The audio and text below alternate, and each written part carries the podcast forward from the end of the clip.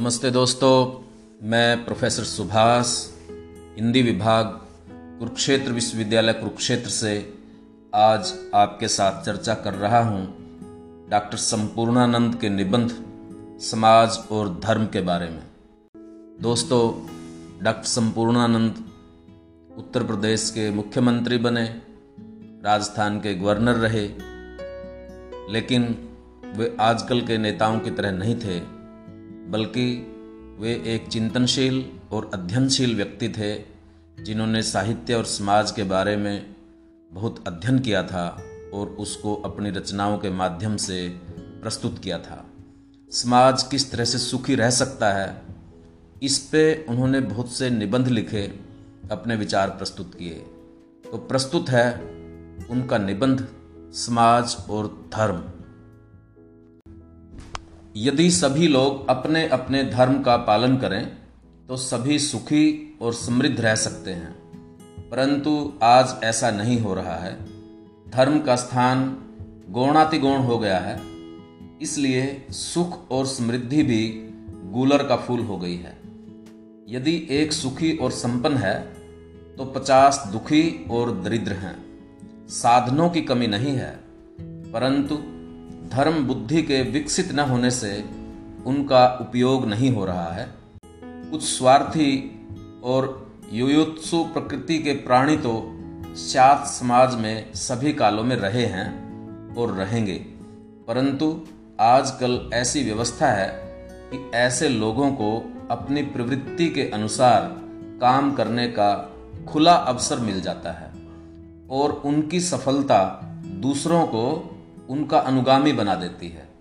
दूसरी ओर, जो लोग सचमुच सदाचारी हैं, उनके मार्ग में पदे पदे अड़चने पड़ती हैं। मनुष्य का सबसे बड़ा पुरुषार्थ मोक्ष है। परंतु समाज किसी में हठात आत्म साक्षात्कार की इच्छा उत्पन्न नहीं कर सकता। न कोई योगी बनने के लिए विवश किया जा सकता है, न ब्रह्म विवित्सुओं के लिए सार्वजनिक पाठशालाएँ खोली जा सकती हैं। ब्लात कोई धर्मात्मा भी नहीं बनाया जा सकता। परंतु समाज का संव्यूहन ऐसा हो सकता है कि सबके सामने आत्मज्ञान और अभेद दर्शन का आदर्श रहे। व्यक्तिक और सामूहिक जीवन का मूल मंत्र, प्रतिस्पर्धा की जगह सहयोग हो और सबको अपनी सहज योग्यताओं के विकास का अवसर मिले। यदि ऐसी व्यवस्था हो तो धर्म को स्वतः प्रोत्साहन और मुमुक्षा को अनुकूल वातावरण मिल जाएगा। इसके साथ ही यह बात भी आप ही हो जाएगी कि जिन लोगों की धर्म बुद्धि अभी उद्बुद्ध नहीं है, वह समाज की बहुत क्षति न कर सके। मनुष्य ने अपने को इतने टुकड़ों में बांट लिया है कि एकता को कहीं आश्रय नहीं मिलता। जितने टुकड़े हैं, उतने ही पृथक हित हैं और इन हितों की सिद्धि पार्थक्य को उतना ही बढ़ाती है। उदाहरण के लिए, उस टुकड़े को लीजिए, जिसको राष्ट्र कहते हैं। हमने अपने को राष्ट्रों में बांट रखा है, और प्रत्येक राष्ट्र अपने को स्वतंत्र, प्रभुराज के रूप में संव्यूह देखना चाहता है। दो मनुष्य एक ही विचार रखते हैं, एक ही संस्कृति के उपासक हैं, एक को दूसरे से कोई द्वेष नहीं है। फिर भी विभिन्न राष्ट्रों के सदस्य होने के कारण उनके हित टकराते हैं। एक को दूसरे से लड़ना पड़ता है। एक को दूसरे के बाल बच्चों को भूखों मारना पड़ता है। व्यक्ति को दास बनाना बुरा समझा जाता है।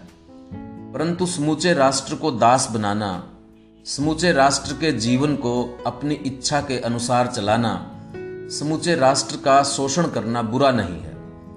ब्लात दूसरे के घर का प्रबंध नहीं किया जा सकता।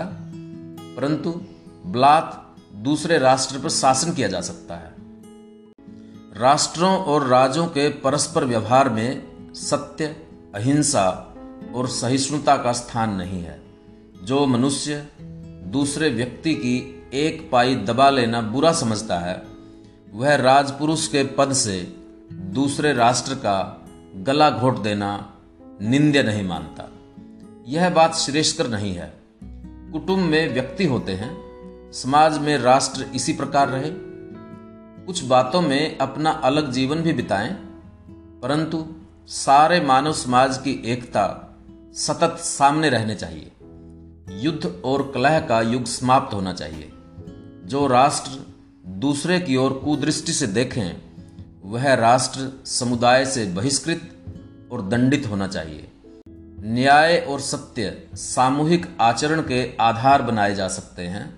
मानव संस्कृति एक और अविभाज्य है। योगी, कवि, कलाकार, विज्ञानी, चाहे किसी देश के निवासी हों, मनुष्य समाज मात्र की विभूति है। इसके साथ ही आर्थिक विभाजन भी समाप्त होना चाहिए। प्रकृति ने जो भोग्य सामग्री प्रदान की है, उसे भी मनुष्य मात्र के उपभोग का साधन मानना उचित है।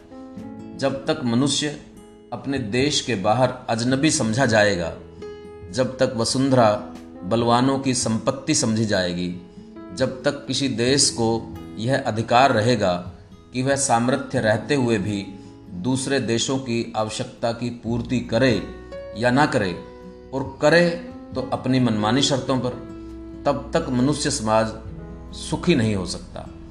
जो नियम अंतर्राष्ट्रीय जीवन के लिए उपयुक्त हैं वही राष्ट्र के भीतर के लिए लागू होता है। यह समाजशास्त्र, राजनीति या अर्थशास्त्र की पुस्तक नहीं है, परंतु दो चार बातों की ओर ध्यान आकर्षित किया जा सकता है। राष्ट्र का भीतरी संव्यूहन ऐसा होना चाहिए, जिसमें प्रत्येक मनुष्य को धर्म अविरुद्ध, अर्थ और काम की निर्बाध प्राप्ति हो सके। यह तभी हो सकता है जब समाज का संगठन धर्म मूलक हो। समय के साथ धर्म के ऊपरी रूप बदलते रहते हैं, परंतु उसके मूल तत्व अटल हैं।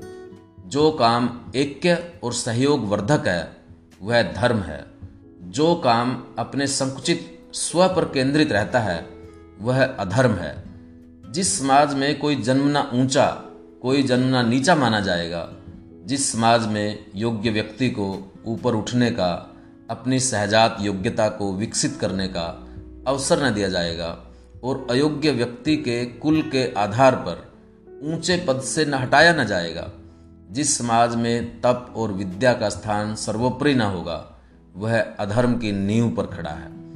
जिस समाज में थोड़े से व्यक्तियों को, समाज की धन जन शक्ति को यथेच लगाने का अधिकार होता है, जिस समाज में शासितों को, अपने शासकों की आलोचना करने और उनके काम से असंतुष्ट होने पर उनको हटाने का अधिकार नहीं होता, जिस समाज में शासकों के ऊपर तपस्वी विद्वानों, ब्राह्मणों का अंकुश नहीं होता, जिस समाज में शिक्षा, विज्ञान, कला और उपासना पर शासकों का नियंत्रण होता है, वह समाज अधर्म की नींव पर खड़ा है।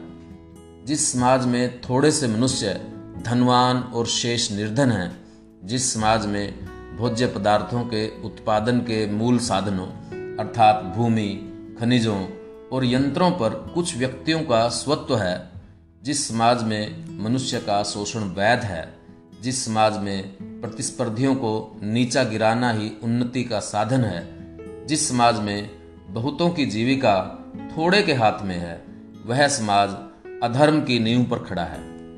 यह कोई तर्क नहीं है कि प्राचीन काल में आज से कई सहस्र या कई सौ वर्ष पूर्व इनमें से कई बातें उचित समझी जाती थी और बड़े बड़े विद्वानों ने इनका समर्थन किया था। जैसा ऊपर कहा गया है, धर्म का सिद्धांत अटल है, परंतु देश काल पात्र भेद से उसके विनियोग में भेद होता रहता है। पुरा काल के ब्राह्मणों ने अपने समय के लिए चाहे जो व्यवस्था की हो, परंतु हमको इस समय को देखना है।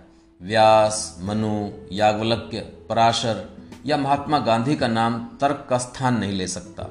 बस धर्म अधर्म की एक परख है। यह काम भेदभाव को कम करता है या बढ़ाता है। लोगों को एक दूसरे से मिलाता है या उनमें संघर्ष उत्पन्न करता है। जहाँ कुछ लोगों को केवल अधिकार और कुछ को केवल कर्तव्य बांटे जाएँगे, जहाँ शिक्षक, पंडित साधु और धर्मगुरु, अधिकारियों और श्रीमानों के उपजीवी होंगे, जहाँ पुरोहितों का लक्ष्य केवल यजमान से धन प्राप्त करना होगा, जहाँ संपन्नों के दरबारी व्यास पीठ से दुर्बलों और दलितों को शांति और संतोष का पाठ पढ़ाने में इति कर्तव्यता समझेंगे, वहाँ कदापि समता, सद्भाव, सहयोग, एकता नहीं रह सकती। वहाँ वैषम्य की आग प्रत्येक दुखी हृदय में दहकती रहेगी। वह ज्वालामुखी एक दिन फूटेगा और क्रांति की लपट न केवल समाज की बुराई, वरना भलाई को भी भस्मसात कर देगी। जो लोग इसको बचाना चाहते हैं, उनका कर्तव्य है कि अन्याय, शोषण, प्रपीड़न, अज्ञान प्रवंचन का निरंतर विरोध करें।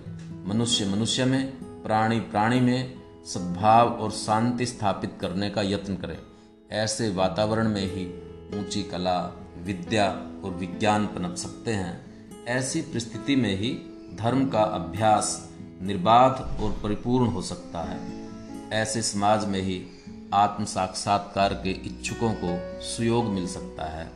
समाज किसी को ब्रह्मज्ञानी नहीं बना सकता, परंतु मनुष्य को मनुष्य की भांति रहने का अवसर दे सकता है।